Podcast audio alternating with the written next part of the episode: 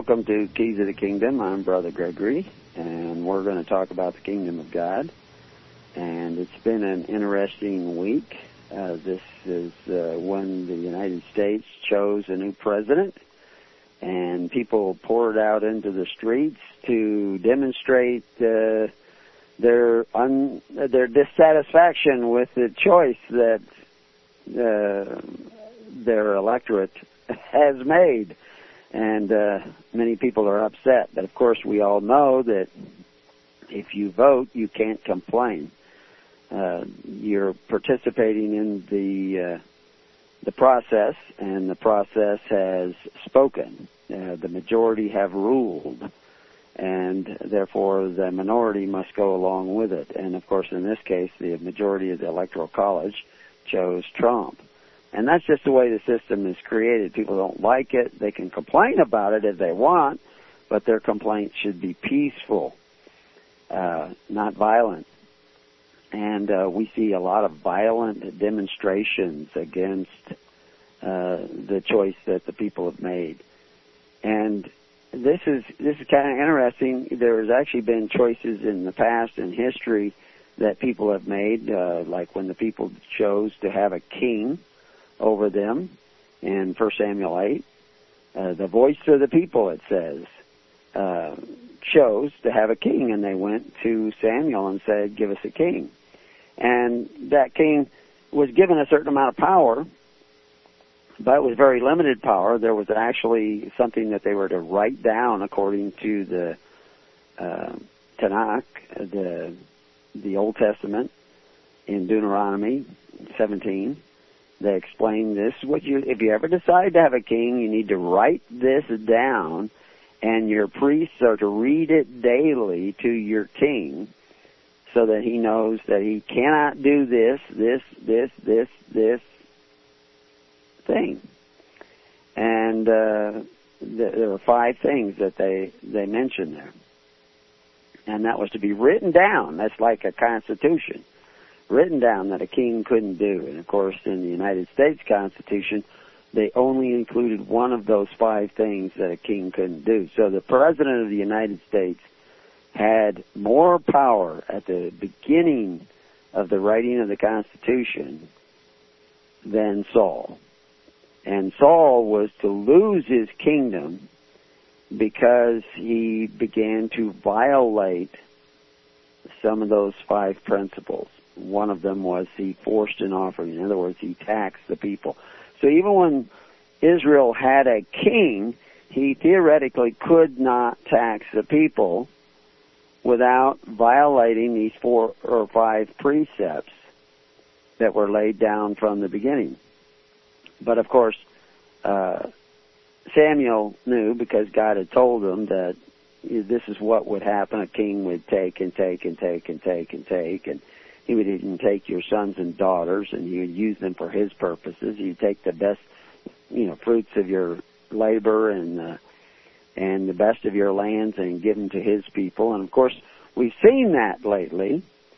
Uh, the whole thing with, uh, that Bundy, most people don't understand, uh, what Bundy and them were doing. They were trying to keep, uh, land in the hands of the states keep land that was in private hands in the hands of the people that was being uh, taken, literally in some cases stolen by uh, overzealous federal agencies.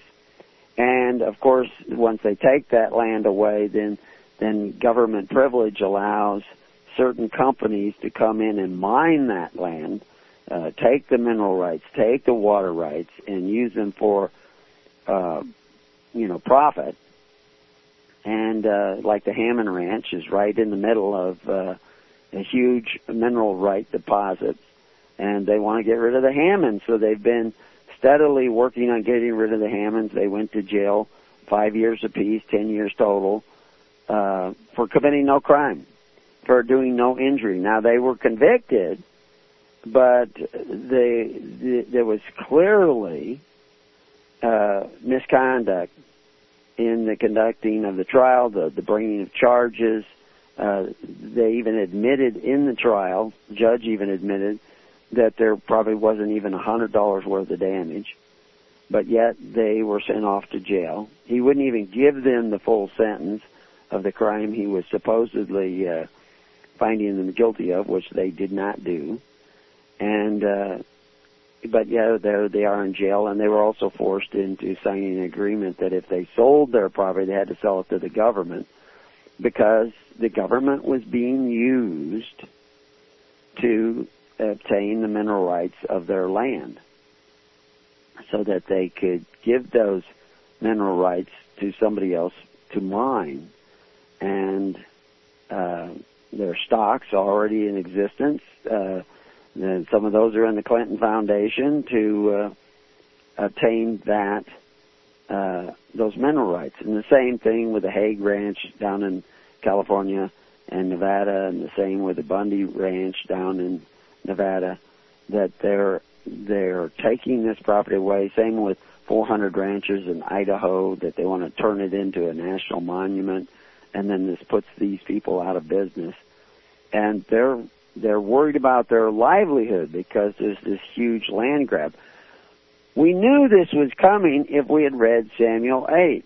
If you had read Common Sense, which quotes the entire text of Samuel, uh, 1 Samuel 8, that if you give power to men, they will take and take and take and take and take. Now the interesting thing is that a lot of these people that are uh, demonstrating and violently demonstrating. I mean, there were people actually being dragged out of their cars because they had a Trump sticker. People are actually uh, their cars are smashed because they had a Trump sticker on their car. Um, we saw that during the election where people were constantly tearing down Trump signs and throwing them into the trash and stealing property and damaging property when people supported Trump. But you didn't see the same spirit coming from the other way, they actually were hiring people to cause trouble at the Trump rallies and to try to create and instigate fires, uh, fights and things like that. And this has all come out. And, uh, but most people who don't want to believe it simply won't believe it. But the evidence is really clear there. You know, when Obama was elected, you didn't see these demonstrations, but now you do. You see these kinds of demonstrations. So, there's a different spirit that is moving in society today than than we have seen in a while. It's always been around. And it's this spirit of if you don't agree with me, they they want to you know beat you or kill you or destroy your property or smash things and and uh, burn down businesses because somebody has a different opinion and it's this disrespect for other people's property. Of course, that is to be expected in a socialist system. And the United States has been a socialist, a democratic socialist government since before FDR. I mean, FDR's New Deal was wasn't a New Deal. It's the same old, same old socialism, where the government owns everything, and they get you you know they redistribute wealth. They take away a portion of your labor you know from each according to his ability and to each according to his need. And somebody has to make that decision and the one who makes that decision is the man with the power. And that's socialism. That's what so it's not it's not the community. I mean if that were true then why are they so upset? Because they lost the election and evidently not through election fraud. There was evidence that was election fraud uh, coming from the other side, but none really uh, coming from the Republican side, and probably because they, I don't know, there was certainly uh, the Republican Party didn't like the fact that Donald Trump was running. Now, I don't believe that Donald Trump is the is your salvation. I don't think that he's going to solve anything. He may pick a different Supreme Court justice certainly than uh, his opponent would have picked. Uh, and he may, you know, he's, he's got a big long list of things that he intends to do if he gets to the White House because he hasn't got there yet. And uh, there's an awful lot. Of, when you're dealing with millions, even billions and trillions of dollars, um, you know, somebody once said that if uh, voting made a difference, they wouldn't let you do it. Um, they don't those people aren't going to give up those millions and billions and trillions of dollars. They're going to do something to make sure they're either going to make a deal with Trump or Trump's not going to stay alive for long. And we've seen this before in history that, uh, you know, follow the money. I mean, Christ was crucified because he fired the money changers who were the porters of the temple. If you didn't know that, you need to go to our websites and find out who the money changers were and what was really going on in the temple and how the temples were being used, both both in Jerusalem, in Syria, in uh, in Rome. What were these temples? What were they doing in these temples? And what would you find today if you looked out into society and tried to find similar temples? Because the temple that what Jerusalem temple wasn't doing what churches do today. No, the churches do today is nothing like what, synagogues do today. Is nothing like what the temple was doing at the time of Herod and Jesus Christ. Uh, as a matter of fact, what Christians do today is more like what the Pharisees were doing, and maybe some of the zealots, the fundamentalists are more like the zealots, uh, than what the early Christians were doing. They, as a matter of fact, the early Christians were doing something quite the opposite. And so anyway, we have lots of information on that. We put up several web pages just this uh, week.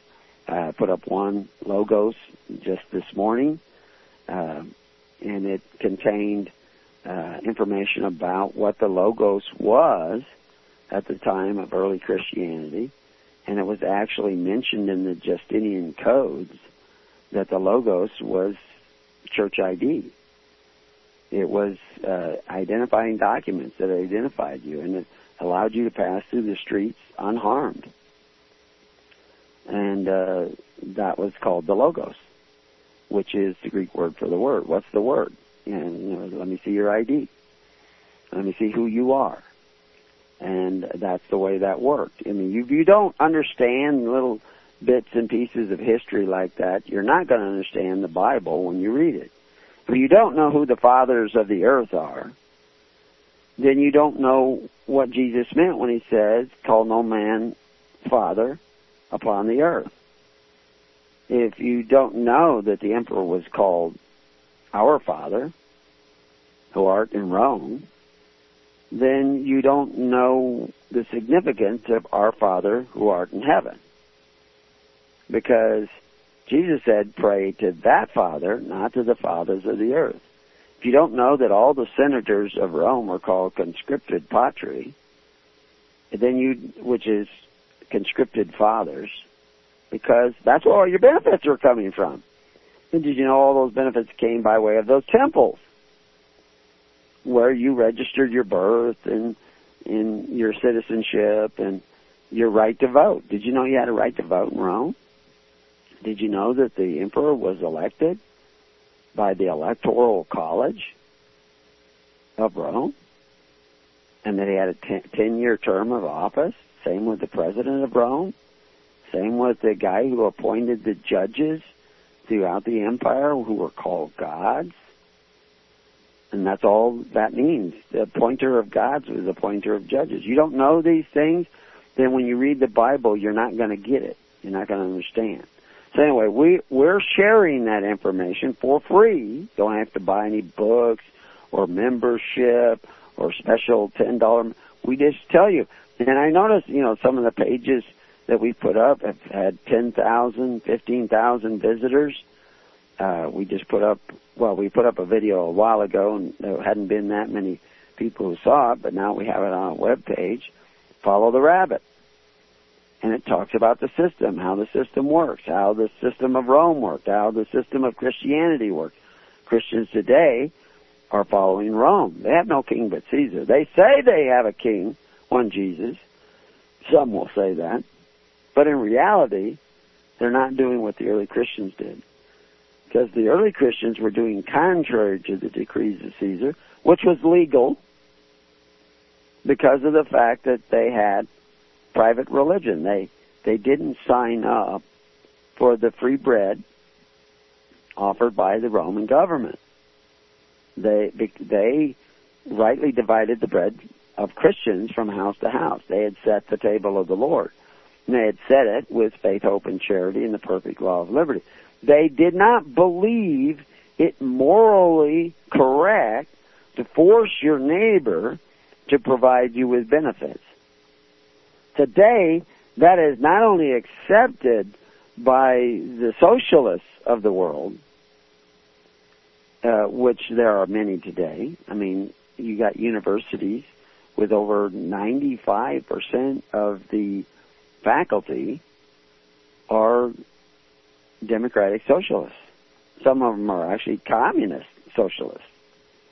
They don't believe in democracy at all. They've gone beyond democracy. I mean, Karl Marx was in favor of democracy. He says because democracy leads to socialism and socialism leads to communism.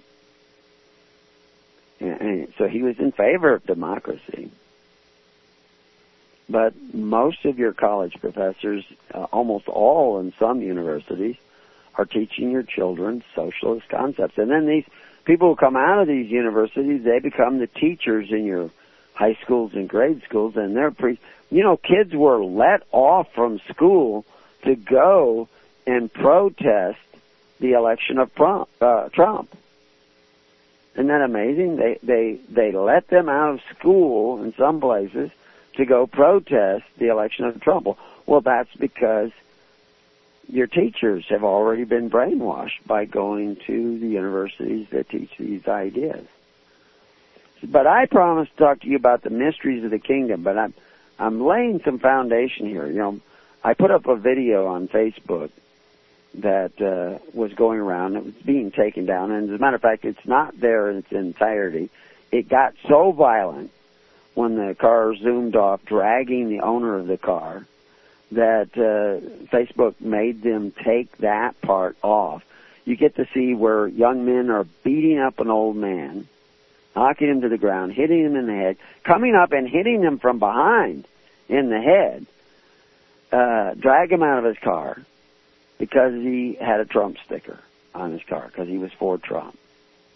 And and people edging edging these uh, egging these uh, young men uh, on to go and beat this old man up unfairly, unjustly, hitting him from behind, and, and he's an old man as well, and in broad daylight on public streets, and uh, and people think that's okay. Some people think that's okay, and of course we have the demonstrators out smashing car windows, smashing business windows damaging property, throwing Molotov cocktail, because they don't like the election.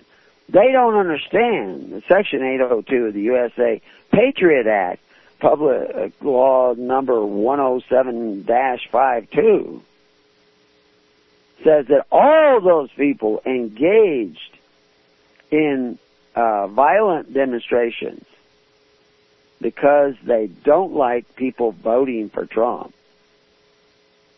are classified as domestic terrorists under that act. That's right. The governor of Oregon should be sending out uh, the militia, if necessary, certainly the state troopers, to arrest those people. This is a federal crime.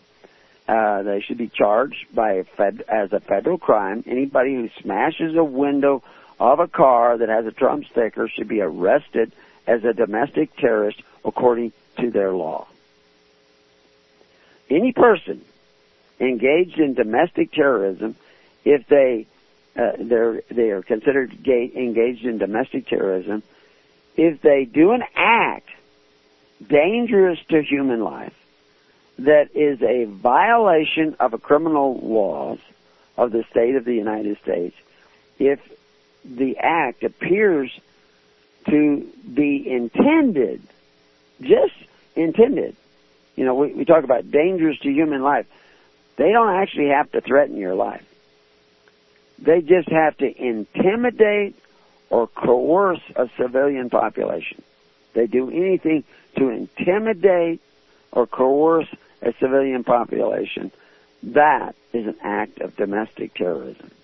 So all those people out there, you know, chanting violence and in many cases doing violence and attacking little old men, they are in violation of the Patriot Act. and you should go out and arrest them. They are far more in violation of the Patriot Act than uh, Ammon Bundy ever was. You know, the, the reason they were acquitted is because the government was so, I shouldn't say the government, at least those people who were prosecuting them, uh, were so uh, blatantly arrogant in their approach. Most people don't know that most of the people, most of the guns that were brought on to that refuge belonged to the FBI. Uh, there was 15 FBI informants in there, but only seven people being charged. So more than half, you know, twice as many people were FBI agents in there and informants uh, in there. The bringing on guns, setting up the rifle range, all done by the FBI. Wasn't done by uh, uh, Bundy's. Uh, they weren't intimidating the employees. The employees had already shut down the offices and were not intending to come back before the Bundys even showed up. You know, the reason that the jury acquitted them is because they actually found the facts. You don't find the facts if you read the paper or listen to the news. They're not giving you the facts. They're not telling you that these these uh, violent protesters are domestic terrorists, and according to their rules, they should be arrested and put into jail, and could be put into jail. Even as a domestic terrorist, you you could forego trials and hold them indefinitely. You, you don't know. You don't read the laws. You don't realize the spirit that's coming. They say in here they can take and take and take and take and take and take, and they can take your sons and daughters. They've already taken the minds of your sons and daughters. Just to intimidate with the intention of influencing the, the policies of government by intimidation or coercion is domestic terrorism. To affect the conduct of a government by mass destruction you know, going out and breaking windows and all these things and, and destroying cars and and damaging buildings and this is all domestic terrorism. And by their standards should be arrested. But the reason I'm bringing this up is so you can see a spirit that comes up in people. Parents didn't see this coming, many of them. Some have, and they've taken their kids out of schools.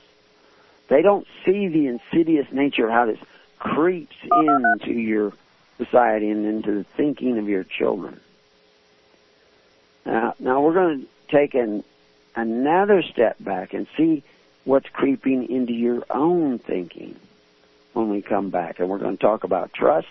We're going to talk about the ministry. And we're going to talk about how clever Satan is to get into your mind and alter your ability to see the truth. We'll be right back.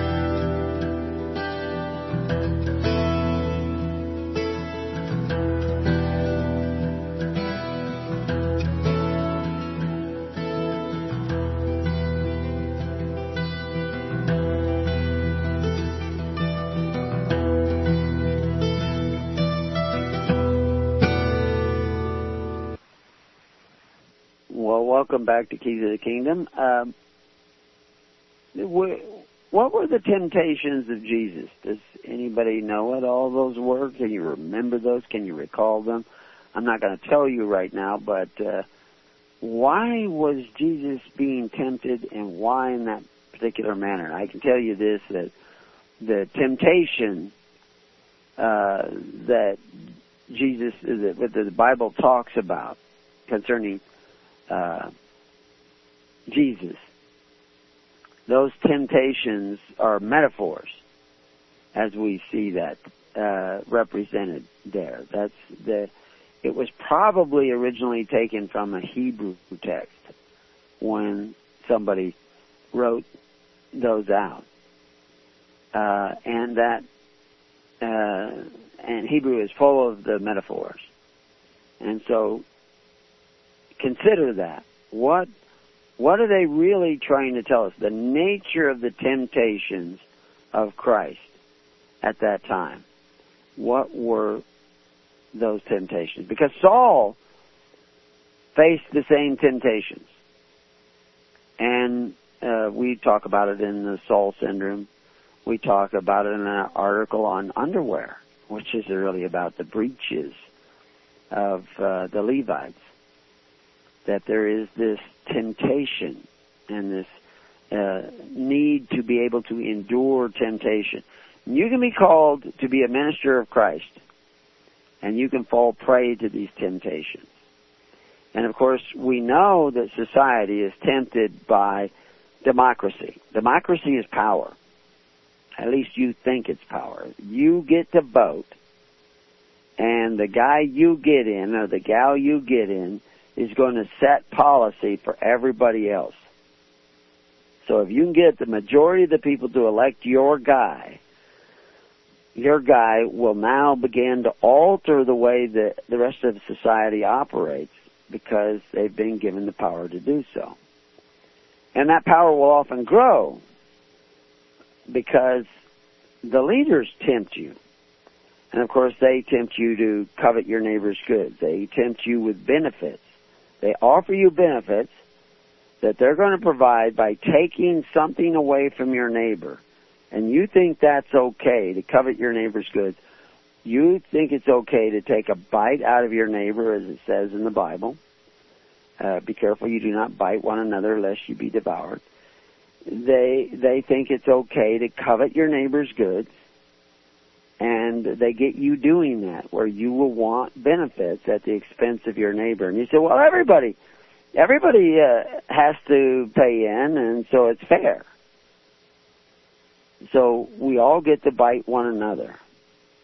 And once we've bitten one another, we get to ha- our, our leaders will have lots of money, and they will, you know, give us health care and free education. That was one of the big things. Everybody thought that Hillary was going to forgive their student loans.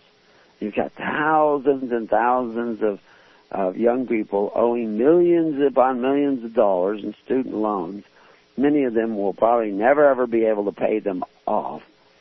And all of that was lobbied in to make money for the colleges. It wasn't lobbied in so that you get free education. It was lobbied in so that the college tuitions could be really high. And uh, that's why a lot of your medical services are so high because they're lobbying in insurance. And a lot of insurance companies are going out of business, but the big ones who got Obamacare lobbied in, they're going to make a fortune because they're eliminating competition. And all this is going on right in front of your eyes and nobody sees it, or very few people see it. The majority don't see it because their eyes have already got scales on them. They've already been darkened. Now, relate this over to the ministry. Relate this over to the Levites. Relate this over to the early church. They had to guard against these temptations of Christ, where you think you can turn men into loaves of bread. Stones always represented the ministers of the altars. As a matter of fact, this the altars were not made out of stone, they were made out of men. That's what a gathering of stone was, a council of men. To turn those stones into bread means to turn those ministers to serve you rather than serve God. And Jesus was tempted with that, but he, he did not, he was not overcome by the temptation. Uh, the Pope was tempted with that, and he he was overcome by the temptation.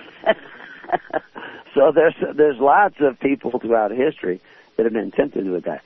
Well, now that the government is in the religion business, because all these governments are religious in nature, because religion used to be how you took care of the needy of society, and all these socialist governments are taking care of the needy of society through the contributions of the people.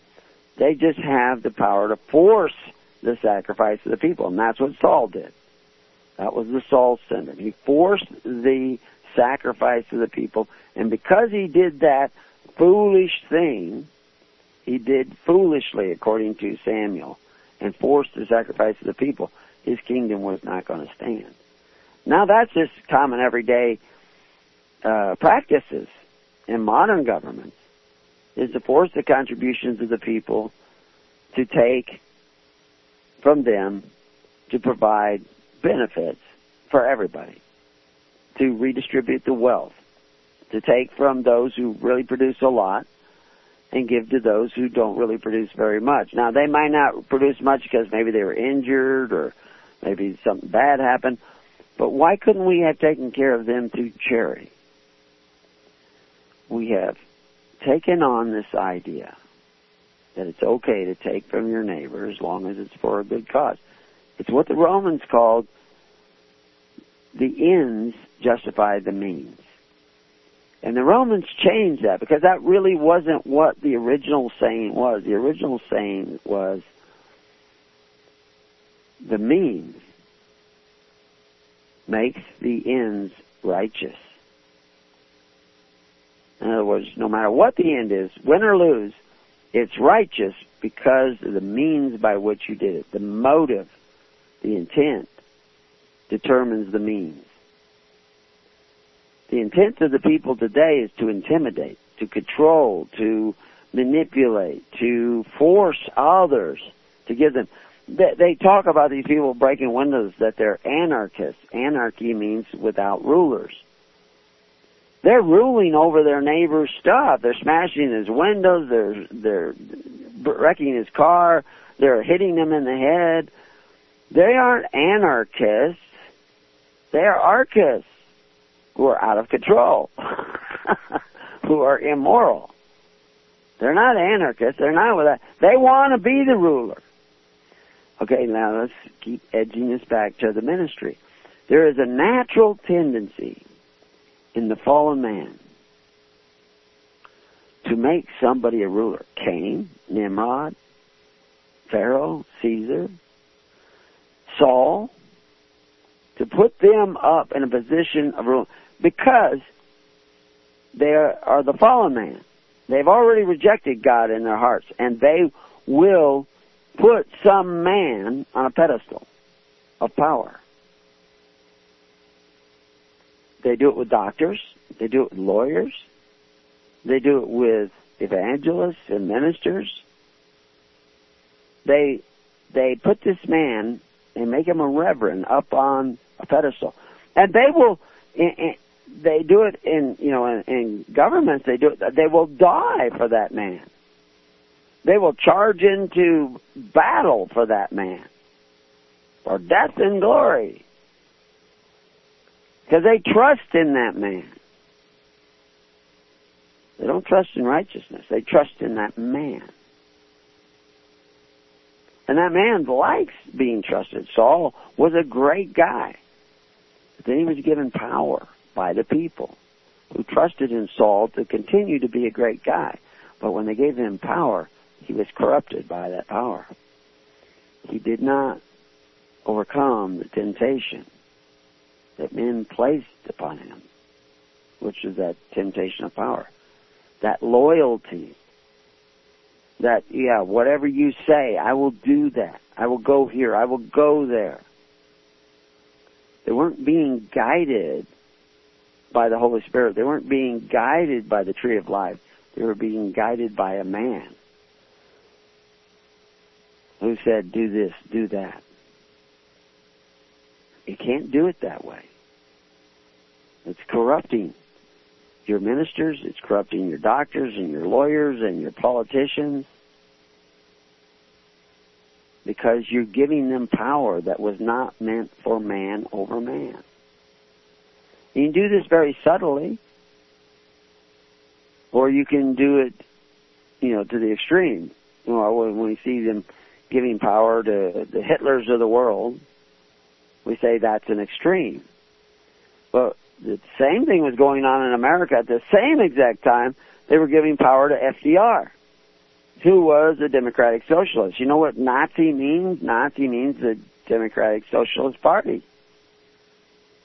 Hitler and FDR were both Democratic Socialists. They both believed in taking a bite out of one class of citizens to provide for the other. They did not believe in charity. Now there was more charity back then in the days of FDR, so they you couldn't say they didn't believe in any charity, but they did not trust in the righteousness of charity, of faith, hope, and love, of the perfect law of liberty. They did not trust in that, and the people did not trust in that. They trusted in FDR. So if we had a minister who was really good, should we trust in that minister? No. There is spiritual pathways. There are spiritual strings and cords, if you might want to call them, connecting us to heaven. And you must allow those cords to root deep into your hearts, deep into your minds. In anything that takes you away from the light of that cord begins to sever your connection with God. Now, how do you strengthen the connection with God? You know what's a cord made out of? Many strands. If you want to weave yarn, you you first you twist it together, and there's little scales in, in wool, and uh, there's also little uh, cellular scales also in flax or any of these things. So when you're going to spin them together, you will make a thread and that thread has a certain amount of strength to it. But if you really want it to be strong, you ply it.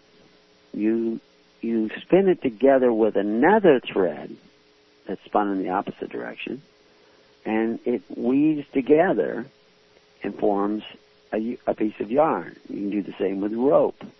Just make it stronger and stronger and stronger so that it weaves together it plies together. And this is this is man. Man has these hair-like connections between him and God. And you have ten connections, hundred connections, thousand connections, and you see the evidence of God working in his life because of these connections. But they are only as strong as the ply, as they are woven together in all aspects, what they call the full armor of God. So if you say, oh, well, I don't cuss, I don't swear, I don't murder, I don't uh, bear false witness, but I do covet my neighbor's goods. You know, I do. Eh, here's a what's the first two, three commandments talking about? I am the Lord thy God; thou shalt not have other gods before me. Did you know that if you put somebody up on a pedestal of reproach, where you say, hey, I trust this guy. If he tells me to do this, I will do it. If you do that, you're in violation of the first couple of commandments. You're putting, you're trusting in that man. You can't do that. Not even a little bit. You have to trust in God. That doesn't mean you treat the man as if you don't trust him, but you take everything he says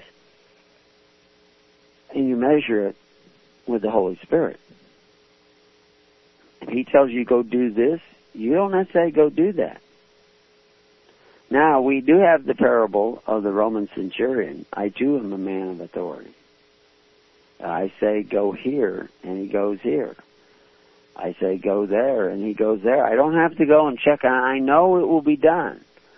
So you say, well, that's sort of a trust. He's a man of authority over others. But the ministers of Christ are told that we are not to be like the governments of the Gentiles who exercise authority one over the other. The way in which we become ministers is that we become servants. And the way Christ was head of the kingdom of God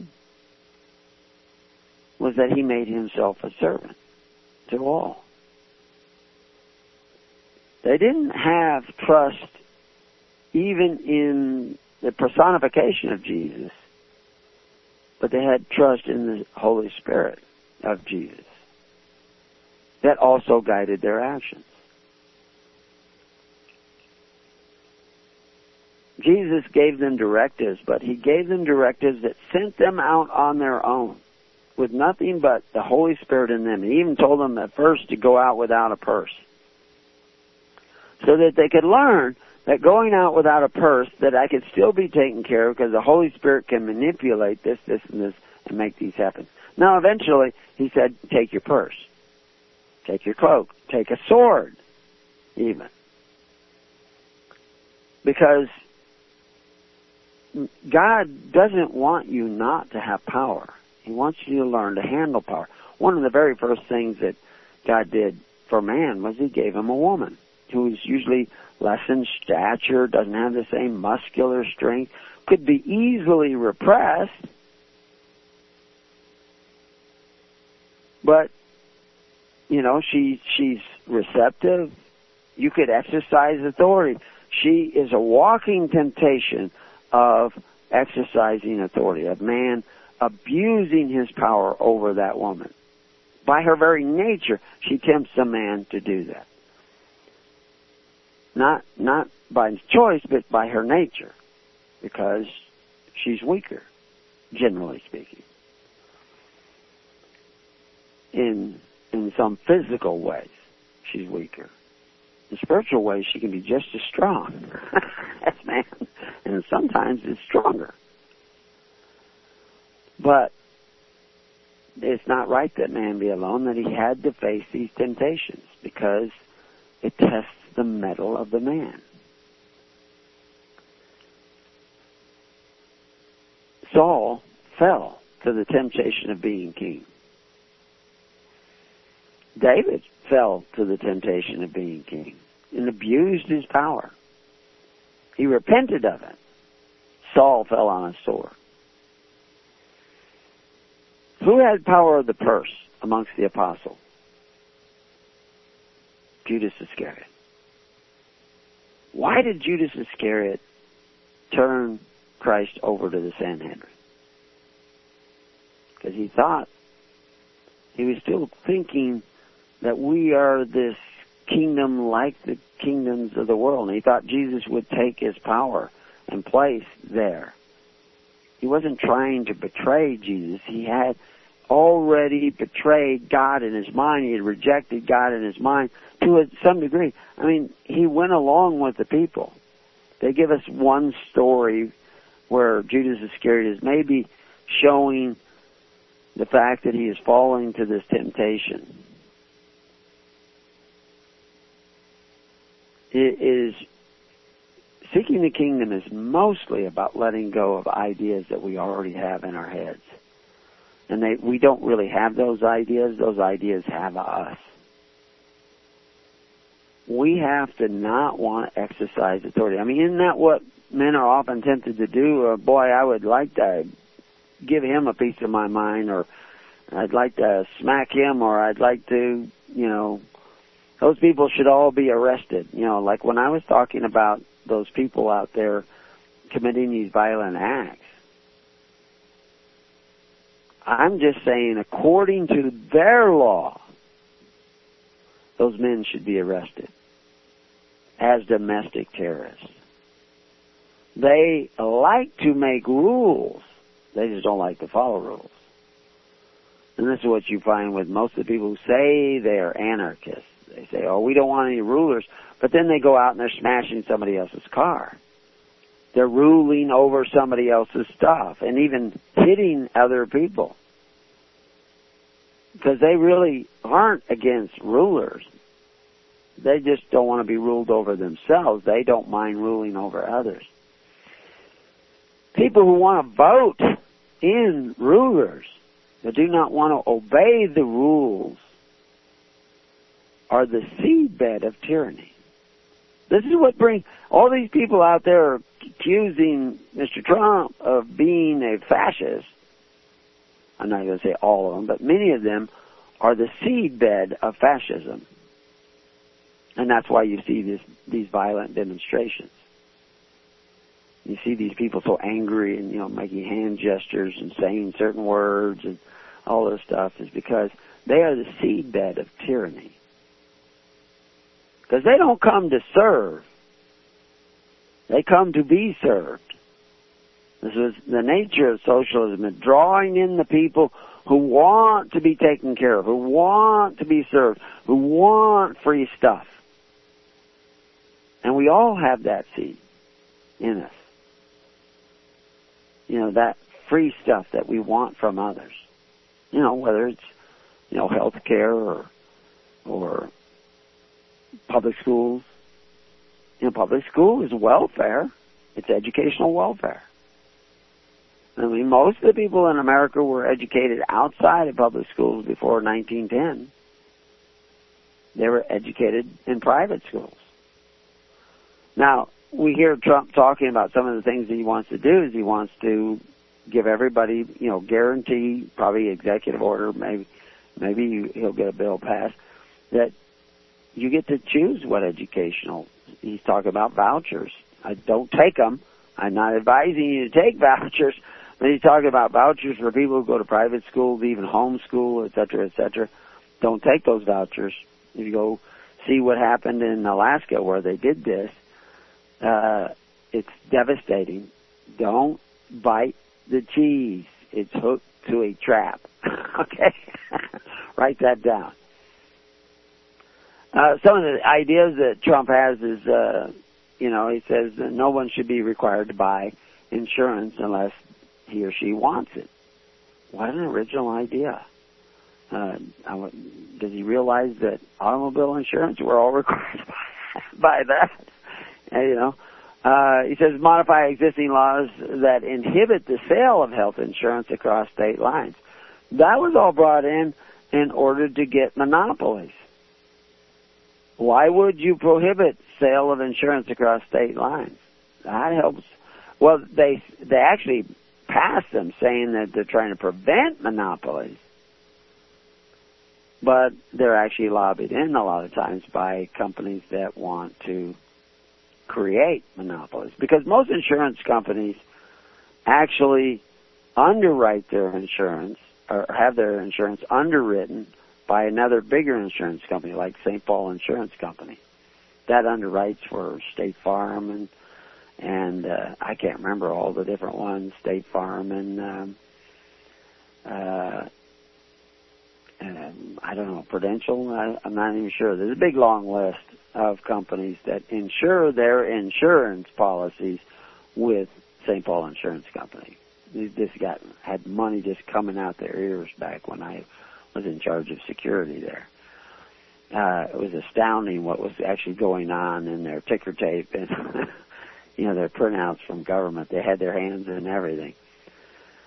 Um, and and and everybody, you know, if you're hearing about them in the news, they probably don't have the real power. I mean, like Soros, do you think he really has the real power, or is there somebody else who's funding Soros?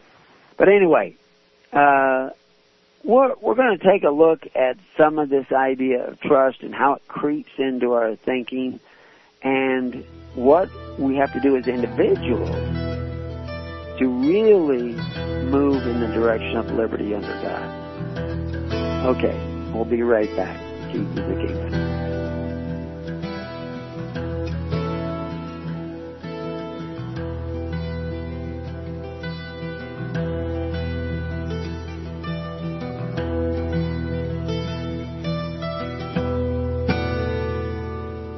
You have been listening to The Keys of the Kingdom with Brother Gregory of His Holy Church. For more information on the educational ministry provided by His Holy Church and Brother Gregory, including services, counseling, lectures, books, and other audio materials, please write to His Church at Summer Lake, Box 10, Summer Lake, Oregon 97640. You can also find us on the web at www.hisholychurch.net.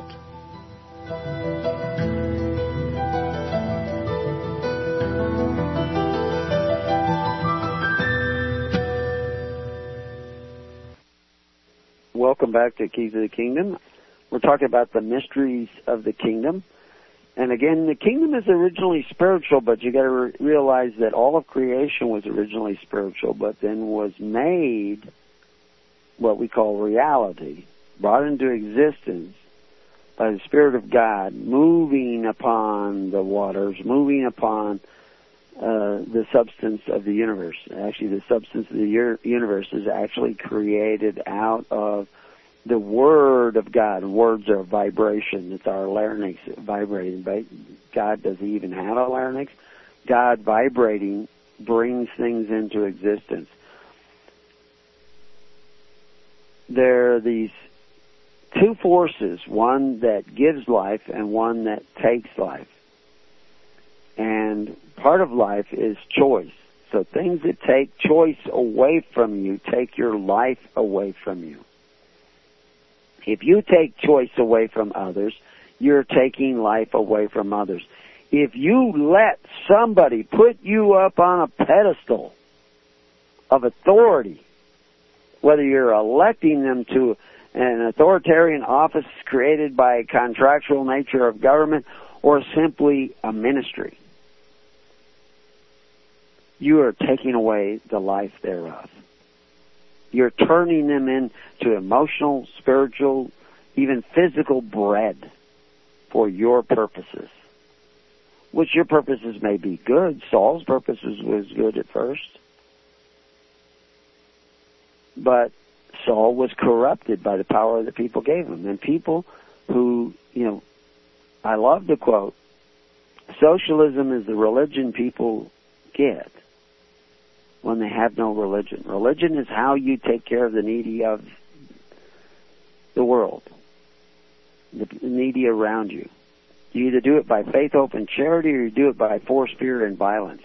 You've been doing it by force, fear, and violence in this society for almost a hundred years. You've moved to becoming a socialist state way back in 1916, 1913, 1933, I mean, just date after date after date were steps towards a socialist state where it was okay to covet your neighbor's goods through the agency of men who exercise authority one over the other, even though Jesus said it was not to be that way with you. You've been that way for almost a hundred years. And more and more that way with every decade. And yet you still call yourself a follower of Christ, a Christian. You cannot follow Christ while going the opposite direction Christ said to go. You can only turn around and start heading back. And when you head back, you know what happens?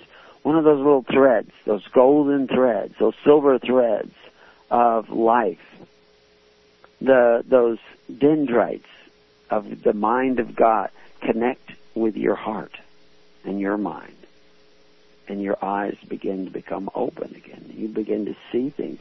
You don't have to try to be good. You can't help yourself. You have to be good. Because you've chosen to eat of the tree of life, to follow the Holy Spirit. If you think following Christ is about memorizing what Christ said and trying by your own effort to do what Christ said, you're in grave error you're eating of the tree of the knowledge of good and evil. You need to repent of that. You need to surrender. You do not need to read the Bible to understand who Jesus Christ is. To have the knowledge of Christ. It's fine to read it. But do not use the pulp printed book as your source you sit down and read it with the Holy Spirit when the Holy Spirit says to sit down and read it. that's that's critical to understanding God. You don't want to understand the Bible. You want to understand God. Once you understand God, the Bible is written on your heart and your mind. And then when you read it, you'll say, well, what does he mean here? There must be something more to this because this is not clear people have told me this means this, but that doesn't make sense. So then you all of a sudden, that's what we've done over the last lifetime. And we went back and we studied history and we said, oh, when he said, call no man father upon the earth, He was talking about the men they called father upon the earth then. If you don't know who those men were, you won't understand who those men are today because you're to call no man father upon the earth today. But we don't call senators and congressmen father. We give them the power of father, the power to make laws. I mean, you think you live in a republic? Do you even know what the definition of a republic is? In a republic, the leaders are titular.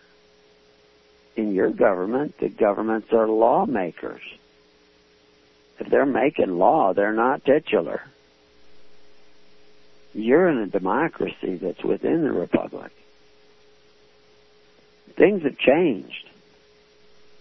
And some of the reasons they changed is because the Constitution was not a biblical document. It was in the document of God. It did not have the five requirements for a government under God. Even the central government under God didn't have those five requirements, only had one. So anyway, what do we need to know as individuals? Whether you're a minister, you know, you have to minister to your minister just as your minister ministers to you. Because you have to love your neighbor, you love your minister, you love as yourself. So when you put that minister up on a pedestal, you may call it, oh, I trust in him. I trust in his judgment. Ah, you are doing him a disservice. The same as the people did Saul a disservice when they made him king and gave him all that power and trusted in him because he was this valiant man who fought for justice, came to the aid of people time and time again. And even as a king, he did a pretty good job most of the time, but not all the time. He was corrupted by the power you gave him. And then you complain that he's corrupt. I mean, you know, the leaders in America today, I mean, everybody knows now that JFK was a bit of a womanizer. Evidently had affairs with at least more than one woman. You know, LBJ said, I had more women by accident than he had on purpose. Although we wouldn't think of LBJ as such a romantic. uh, Bill Clinton, well, everybody's heard his escapades. And there's totally forgiven. We couldn't get away with hearing about it back with LBJ and uh, and uh, JFK and all these initials. Um, but uh, BC there, Bill Clinton, uh, it's amazing. that people just overlook it, turn a blind eye to it. But what you have is the blind leading the blind. What do you expect? The immoral led by the immoral. You are creating the universe by the choices you make. So you as an individual, what kind of choices could you make to reverse that process? What does repentance actually look like? Which way would it go? I mean, like I said, uh, President-elect Trump, he's got all these plans. Many of these ideas that he has are great. I mean, they're amazing. You know, I mean, they're just common sense. Uh, he wants to, instead of federal government managing Medicaid everywhere, block grants of Medicaid would go to the states, and the states would manage it. Now, some states will do poorly, and some states will do well. And some states will come up with inventive and innovative ideas and everything, and they they, you know, will encourage that in the other states who aren't doing as well, because they'll say, well, that's working over there. But if you step back and get the big picture, you'll see that this whole idea of forcing people to pay contributions into a uh, healthcare system is doomed to failure because it's based on coveting your neighbor's goods. It's based on force. They, they probably aren't going to see that. But if you were in the state of freedom, in the state of liberty, in the state of grace, you would see I can't really have anything to do with that. Even insurance comes into question. And I'm not telling you that, you know, these things are bad. I'm just telling you what the process is. When you create offices of power, when you take from your neighbor according to his ability and give to the neighbors according to their need, you're stepping outside of the pathway, the way of Christ. You know, the Ten Commandments are really guideposts showing you the way. If you're murdering people, you're not following the path of God. You're not following the righteous path of God. You're not follow, you're not seeking righteousness. If you're lying, false representing things, you know, you're not following the path of God. If you're committing adultery, if you are not the husband of one wife, I mean, Trump kind of falls down on that. I mean, compared to Bill, he's probably a saint, but you know, he's he, he's been a playboy flan, flat, flanderer for a long time. I, I'm not picking on him. I, I, he's not your salvation. He may be better than somebody else. I don't really care. I'm trying to get you to the real solution, which is repentance. The real salvation is the real solution. The real salvation is character of Christ, the name of Christ, the way of Christ. Do you have the character of Christ? Or are you tempted to exercise authority one over the other? I mean, the desire to vote is one of those temptations. Now, I'm not faulting people who vote because I know a lot of people who went out and voted and they went out to vote you know, to vote down this bill or that bill where they were going to be imposing a new tax. If you didn't vote no, somebody would put it in, and then it, it everybody would be stuck with it. Or they went to vote not because they thought Trump was their salvation, but because they were absolutely afraid of what was going to happen with the other person. Of course, there are many people out there voting for Hillary because they were afraid of Trump. I'm, you know, I'm astounded where everybody talks about Trump being you know, uh, racist. Uh, I don't see that, you know. Uh, somebody said he, you know, he wants to send all Mexicans back and take children from their parents. And, uh, no, he's talking about illegals. People that are in the country illegally. And mostly he's talking about illegals that are here committing crimes. And he is talking about uh, people. Well, the fact is, some of these bo- are, are on the books already. If you commit a felony, uh, you can be sent back. If you have a green card, you can be sent back to your own country right now. Problem is, there's a lot more felonies that you could commit today than there used to be. You know, in order to have a felony, you had to steal something of value. You know, had to be over a certain amount of value. Nowadays, you can commit a felony because you you literally could commit a felony if you leave your pocket knife in your pocket and walk into the courthouse. That would be a felony. Because you have a pocket knife in there that you forgot about. I actually did that. You know, I, I took it out the first time I went in, and I went out, and then I put it back on my belt, and then I went back in and forgot to put it back in the car. oh man, those guys they there was like five guys there with guns, and they were all excited. I thought, like, you guys got guns. I got this little pocket knife for God's sake that I forgot to take out of my pocket. you know, uh, it's just astounding. That their paranoia is astounding. Their anger and resentment that you see in these demonstrators who want to exercise authority over others is is astounding but you're seeing just the tip of a spiritual iceberg that has come into the world today. Hell is almost empty. All the demons are here. And they are living in the hearts and minds of people who want to exercise authority over their neighbor, over their wives, over their children.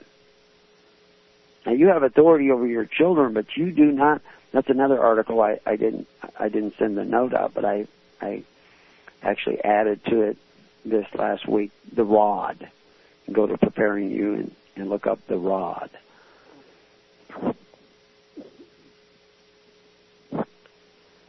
Uh, the rod, spare the rod, spoil the child. The rod is not something you beat your child with. The rod, you don't use the rod to beat your sheep. The rod is to guide them. If you try to discipline sheep by beating them, you're not going to get anywhere. In the same way, if you, if your child succumbs to uh, your your threat of force and violence upon your child, I'm not saying you don't have a right to spank your child. I'm saying if you think that spanking your child will put him on the straight and narrow, you have flawed rationalization. Because all you're doing is setting up that child to give in to the biggest spanker. The guy with the biggest threat. He will give in to that one. The one that will cause the most pain, he will give in to that. Because that's what you're teaching them. If you want to teach them what's right, you have to use that rod in the way it was intended. As a, as a, a measuring rod, a guide showing them this is the way. So that it's written upon his heart and his mind. He doesn't become good because he fears your punishment. If you do it that way, you're, you become a tyrant and he becomes a peon. Now he may grow up and become a tyrant like you.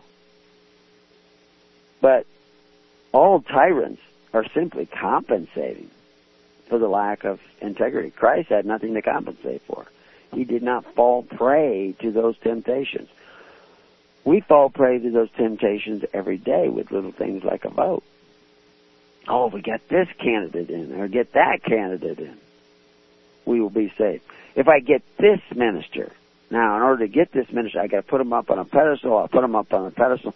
Then I can manipulate him. That's actually what some people do.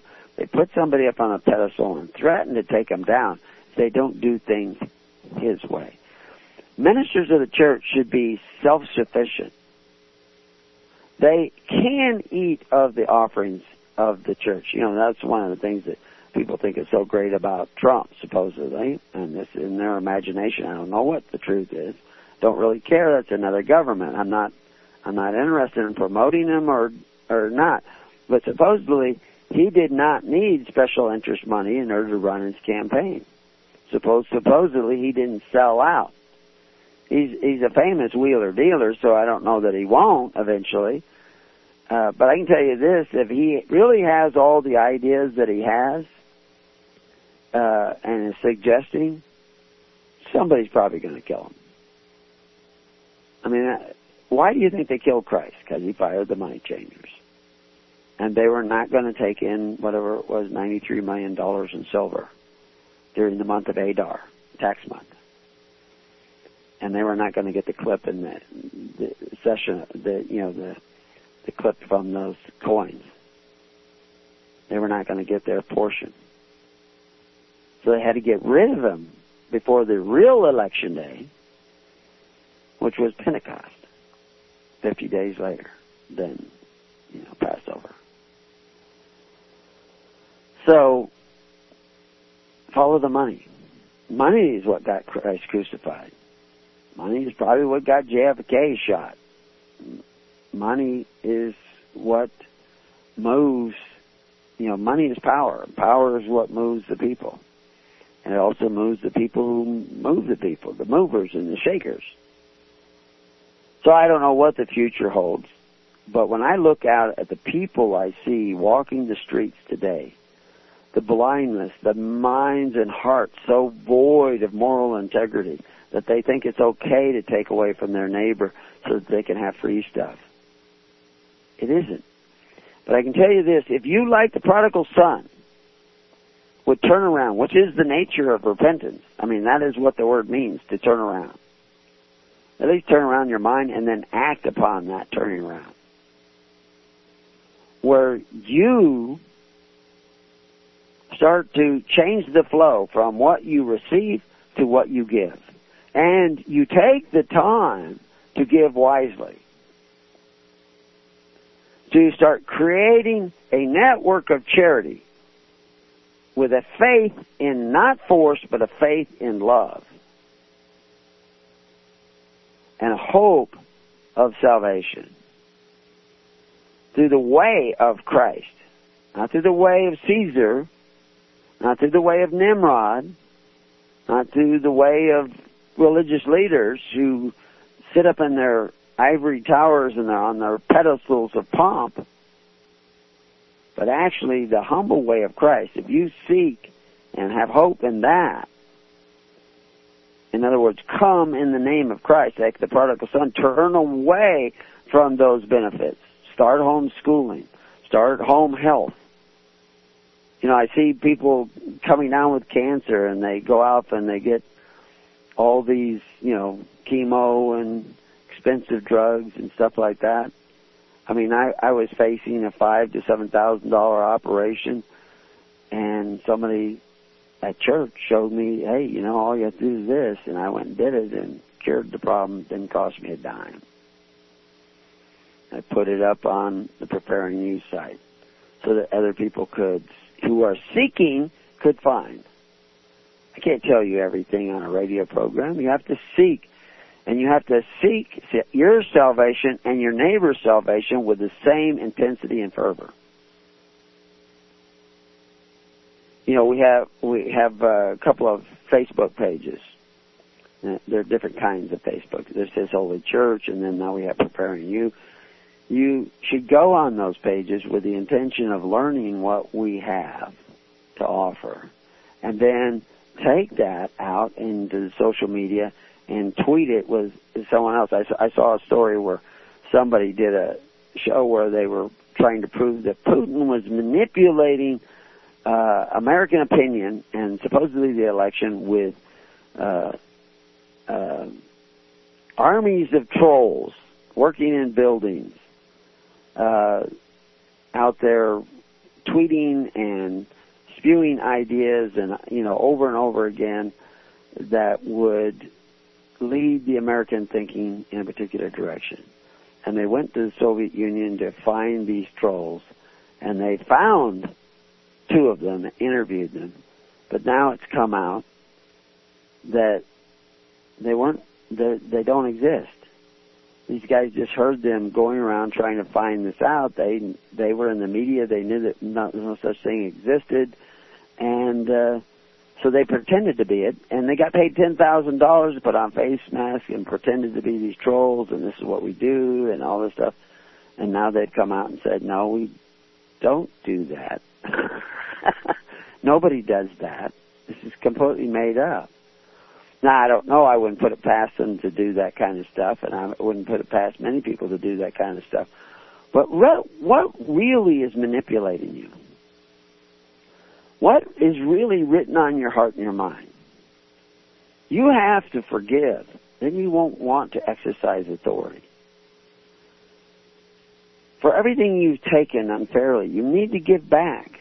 You know, people. I know people who have taken millions and millions of dollars over their lifetime, and, and taking advantage of system, taking advantage of the healthcare system, and all this stuff. And they said, "But now I want to give back," and they give a little they give back a little tiny bit by like creating a foundation or creating a you know a little nature conservancy or something like this but they still keep control over it. So they haven't really given it up. You you know when you when you God created this whole system where you get husband and wife and they produce a child and the child grows up and they give that child his freedom. Not when he's little you know, they train him up in the ways of righteousness, hopefully. Not the ways of oppression that the father who beats his child into line thinks you have to, oh, I have to spare the rod, spoil the child. All he's doing is passing on tyranny. I was a tyrant. My son will be a tyrant too. He will beat his children into submission. Now, a father has a right to physical discipline, but a wise father shows and teaches the way by the same methods that Christ used by humble service. to his family. Rebuking those that he loves, not giving them, you know, free rein, but trying to instill in them, you know, the the work ethic of God. He created the world, created the universe, gave life to us, gave choice to us.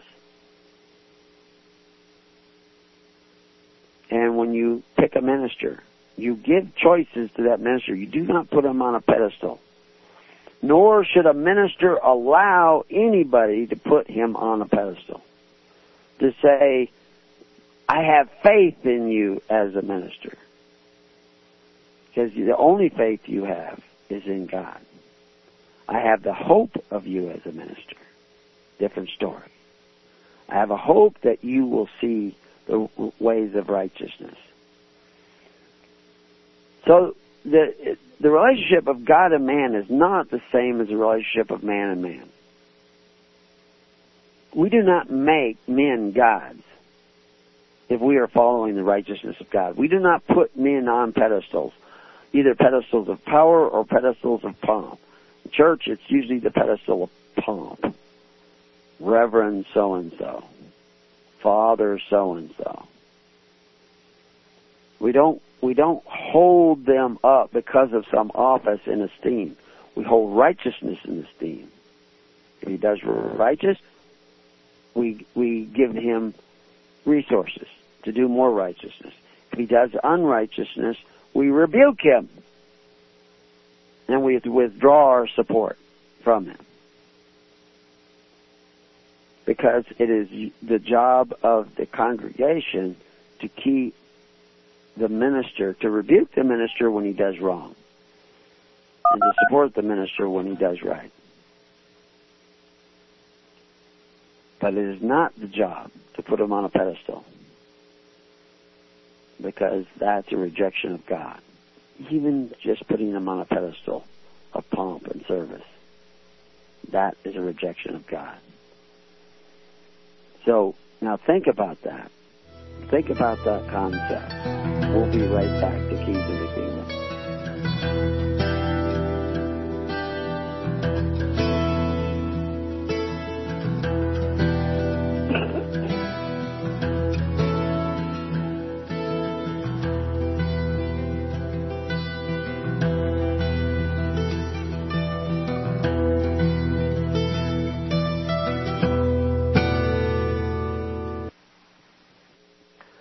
Well, welcome back to Keys of the Kingdom.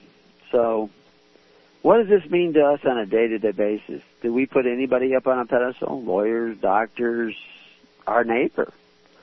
Uh, don't put people on pedestals. Put Christ first. Put God first. Don't. And when I say first, I mean completely first.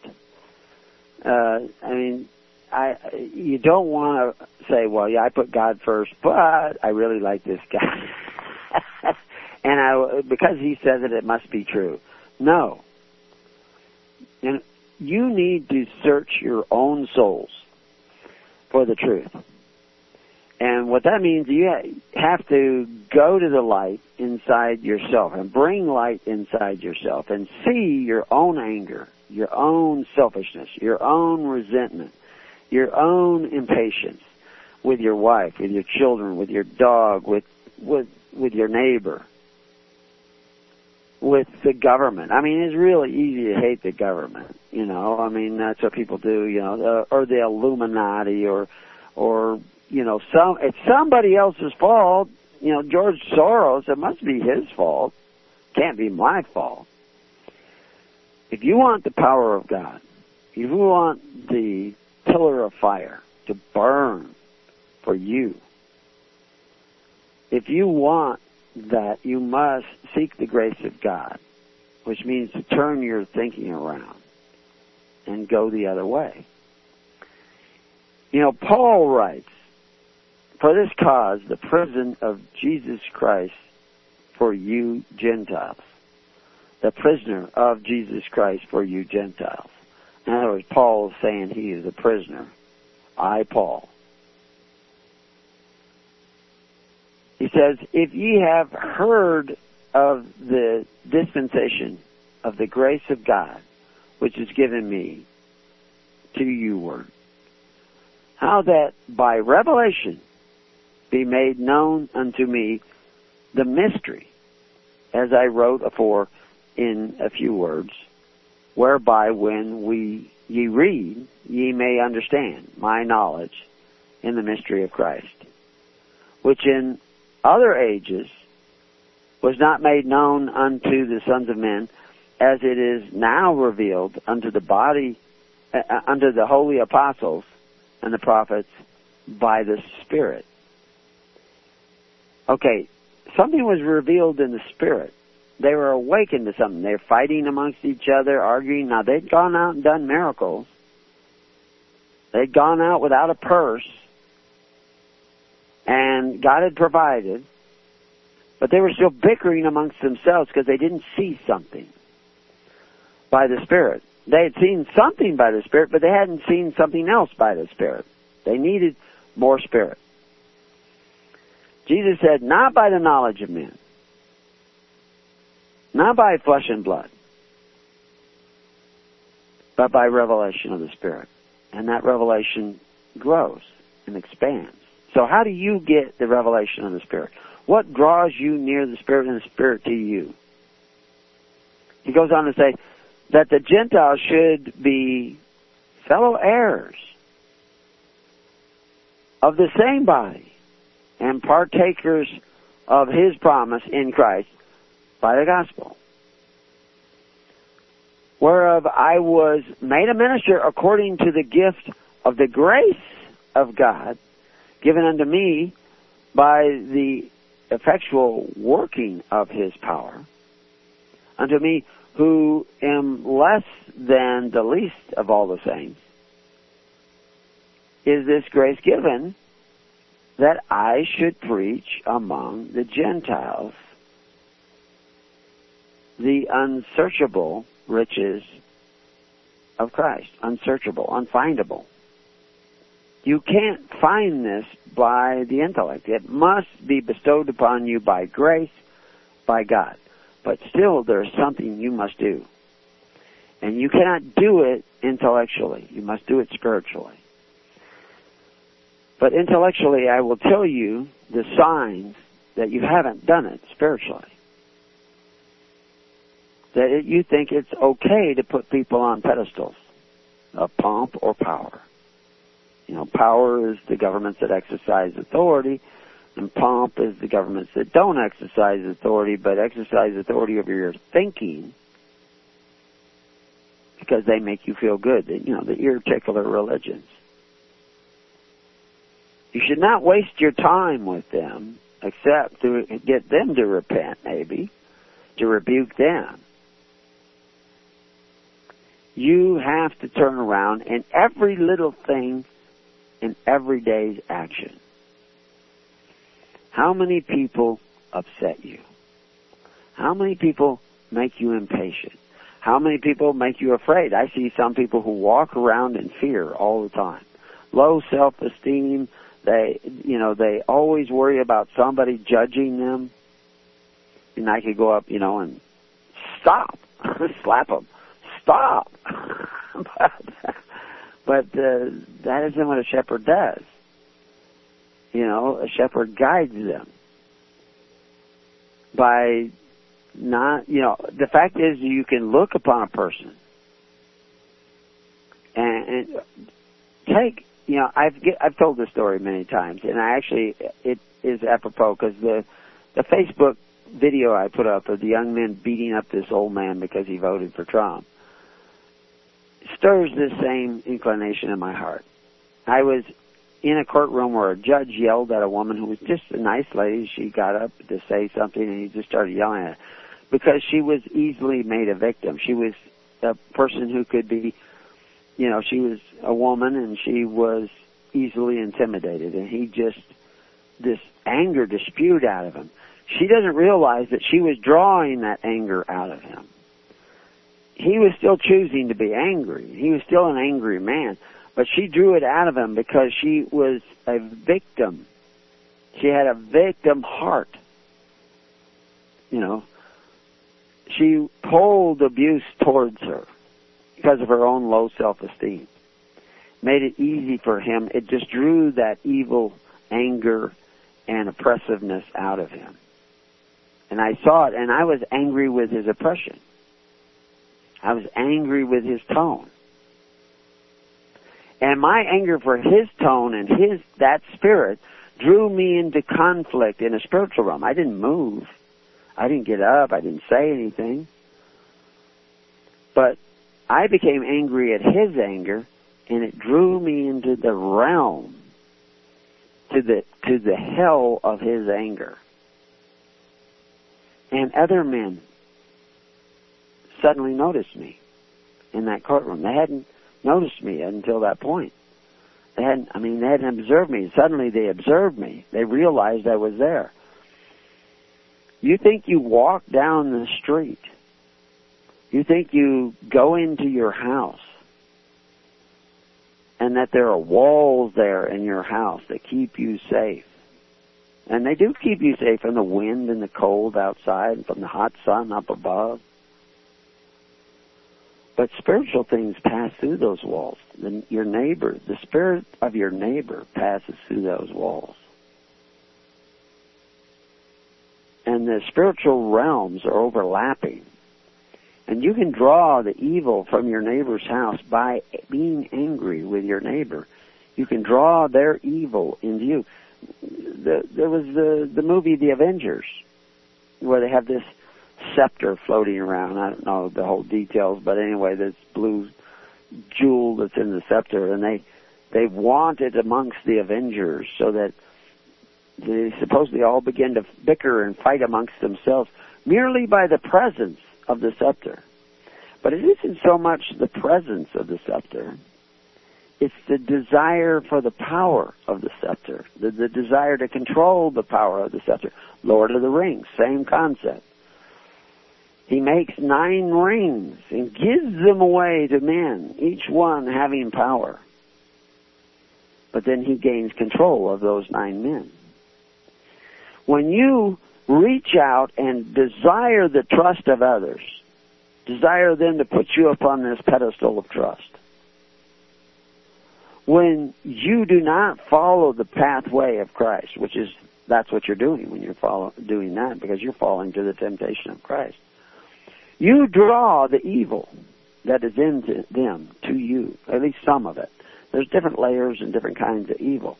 And you are, that's the thing is, just like God has these many threads of righteousness that can be attached in your heart and draw you into the kingdom through His grace, so evil has threads, dark threads and they draw you into they're more like straws because they're sucking you in to their realm.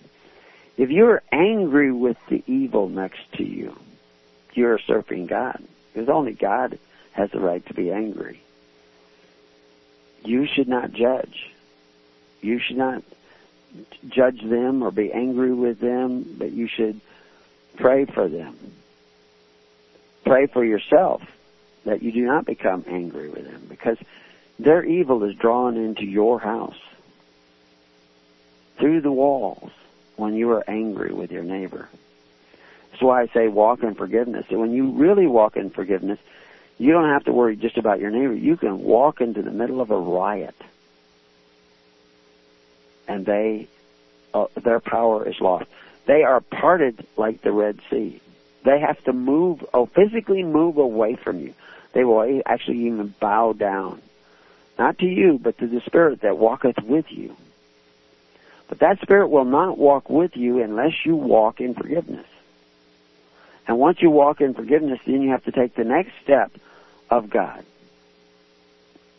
which is you have to be giving. You have to love your enemy. You have to love that person who is uncontrollably out of control and full of anger and full of unforgiveness, you have to become intermediary of forgiveness for them. So when they ask of you, I mean, Jesus, every time Jesus was healing somebody, he would ask them something, and somebody would ask something of him. Yet we know charity should often be bestowed because we just choose that we don't make somebody ask. But that's on a one-to-one basis. But if we're representing Christ as ministers, they must ask and they will receive. Now there are times when you do that and there are times when you just simply bring it to the attention this person needs help or maybe you as an individual go and just help that person. Do that all the time in the ministry. But when you're representing Christ as a minister, that's a different position. The Levites were separate from the people because they belonged to God. The apostles were separate from the world. They were in the world, but they were not of the world. They were separate because they belonged to God. And to Jesus, they said, You're like my brother. I'm not your ruler. I want you to be ruled by the Father who art in heaven and by the Holy Spirit who dwelleth in your heart. But we are to be brothers in Christ. We are to be like those Levites, separate. Now, if they want to eat of the table of God, they should ask, and they shall receive. I can go and help anybody I want, anytime I want. God gives me that individual freedom. But when I'm acting as a minister of God, there is a process that they have to pray and ask uh, to eat of God's table. And then they may receive. And there's a reason why he did that on almost every occasion. Now, there's always exceptions. It's one of the amazing things about the kingdom of God. It's so flexible. The blind man, and I pointed this out many times, Jesus came up and nobody asked him to heal that guy. He chose to heal that guy. It was also the only time he took like clay and and spit in it and rubbed into the spit and made this like mud and then he put it on the guy's eyes and then he left and the guy was told to go wash it out and he went and washed it out. He never saw Jesus. But he saw and yet he believed in Jesus because he his eyes were open and then you know that's where he talks about men standing like trees and everything he sees for the first time. It's an amazing thing. But then Jesus goes and looks for him, and then he asks. he didn't ask first, he asked, but he did ask. Still, who do you believe in? You know, and this is this is an important part of the process of this because the minister is not leading the people to the minister. He's not he doesn't own his congregation that he serves. He is owned already by God. Those people are entrusted to him by God, and he should be teaching those people to trust in God, not in him. He is not the ruler of a little kingdom of congregations. You want to be free souls under God? I want you to be a free soul under God. You have to start acting like a free soul under God and start following the ways of Christ. The ways of Christ were the ways of service. The ways of Christ were the ways of forgiveness. And there's a process here, and I don't care how much you saw when God sent you out without a purse. We have not yet got to Pentecost. Pentecost is when we come into one accord, not only with each other, but with God's purposes and way. And even after that, there was disagreement, and there was confusion, and there was times where we had to go into our individual prayer closets and work out our salvation with fear and trembling. So start forgiving your neighbors. Start forgiving your governments. Start forgiving those useless, whiny demonstrators abusing property and people. I mean, it's really hard. You see such injustice sometimes. Not to become angry. I tell you, when you feel that anger raise up in you, go into your prayer closets. Repent. Go back. Do not be a Saul.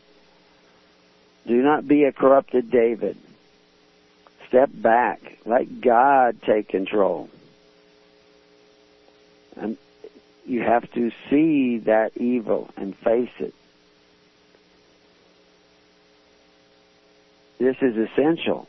I know you you're going to need to do a lot of contemplating of this concept.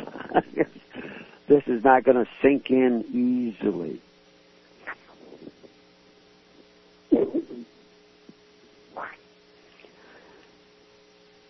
As he said, wherefore I was made a minister according to the gift of the grace of God given unto me by the effectual working of his power.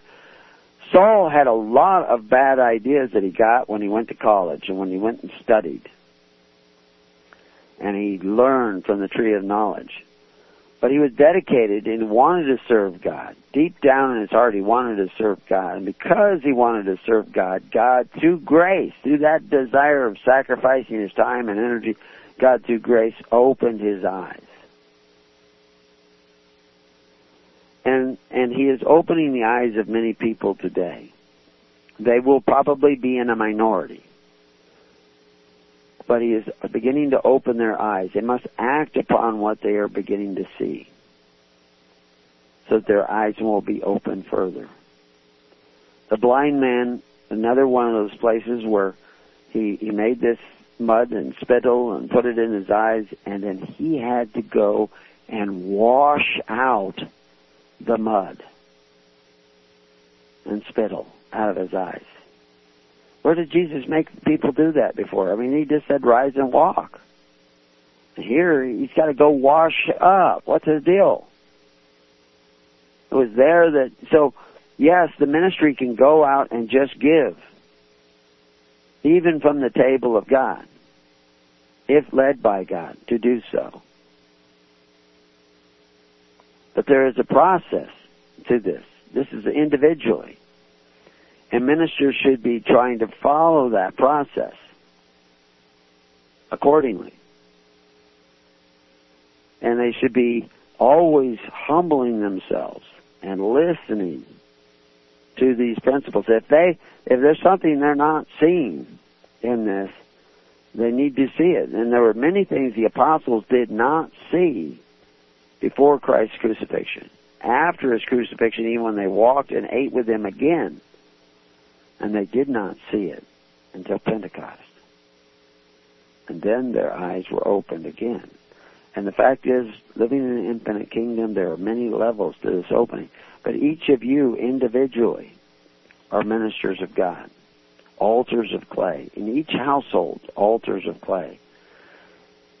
Are you are you painting the blood of Christ on your doorposts? That would be painting on your doorpost the blood of forgiveness, the lo- blood of giving. And even though you could fire a 30 6 bullet all the way through your house, and it could go in one wall and out the other, with the blood of Christ on your doorpost, of your house, no harm will come to you. But if you seek to draw the blood of your neighbor, either by taking benefits at the expense of your neighbor, or by uh, judging your neighbor, or by hating your neighbor, or angry with your neighbor, or looking down upon your neighbor, then you you're scrubbing the blood of Christ off of your doorposts, and you will lose that protection. Now, this this this simple little concept, spoken in metaphor, is is a powerful mystery of the kingdom of God.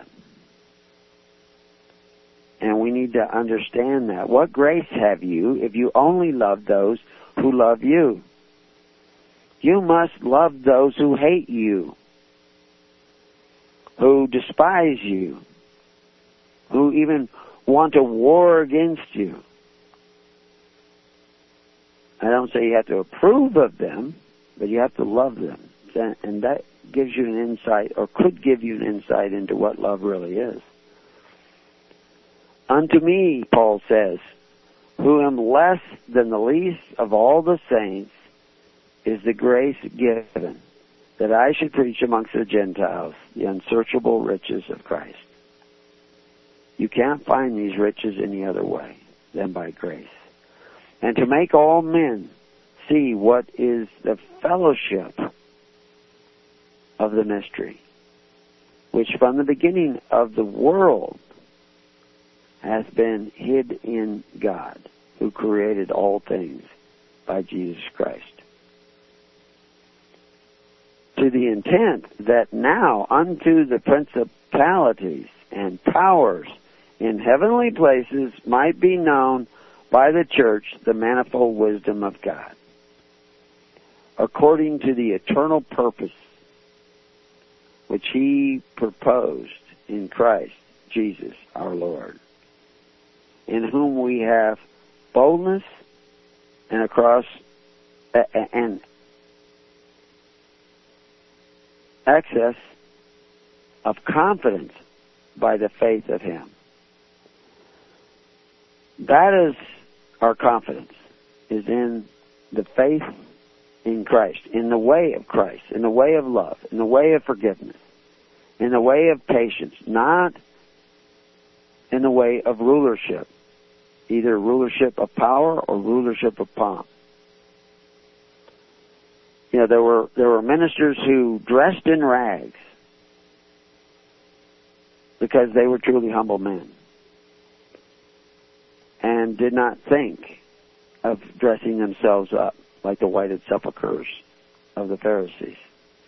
But then there are men who wore their rags like vested garments, proud of their humility, if such a thing is possible. An oxymoron, maybe you could say. But Paul says, Wherefore I desire that ye faint not at my tribulations for you, which is your glory. For this cause I bow my knees unto the Father of our Lord Jesus Christ, of whom the whole family in heaven and earth is named. That he would grant you, according to the riches of his glory, to be strengthened with might by his Spirit in the inner man. That's what you want. You want the Spirit of God dwelling in you. And every time you are angry and upset, you see yourself moving away from that. Till then, peace on your house. And may God be with you. God bless.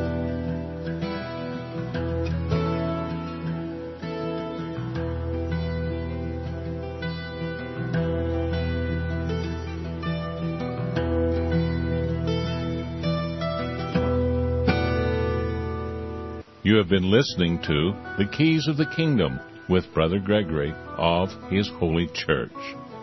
For more information on the educational ministry provided by His Holy Church and Brother Gregory, including services, counseling, lectures, books, and other audio materials, please write to His Church at Summer Lake, Box 10, Summer Lake, Oregon 97640. You can also find us on the web at www.hisholychurch.net.